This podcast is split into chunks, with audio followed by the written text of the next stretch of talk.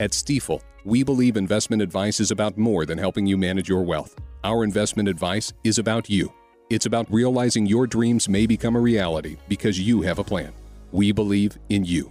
Find your new Stifel financial advisor at stifel.com. That's S T I F E L. Stifel Nicolaus and Company Incorporated, member SIPC and NYSE. Nine years ago, the square root of three.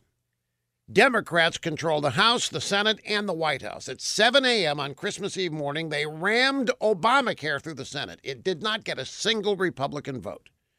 Earlier this year, a group of Republican governors and state attorneys general filed a lawsuit. They argued Obamacare's individual mandate, which forced people to buy health insurance, was unconstitutional.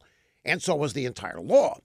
Last Friday, Judge Reed O'Connor, Federal District Court, Northern District of Texas, ruled in their favor.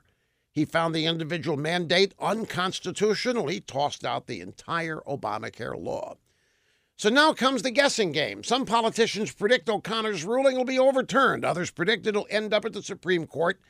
And this time the right thing will happen. O'Connor's ruling will be upheld and Obamacare will be gone. All the speculation would be moot if Republicans had really done what they promised nine years ago and just repealed the damn thing. What's so hard to understand about unconstitutional? Hmm?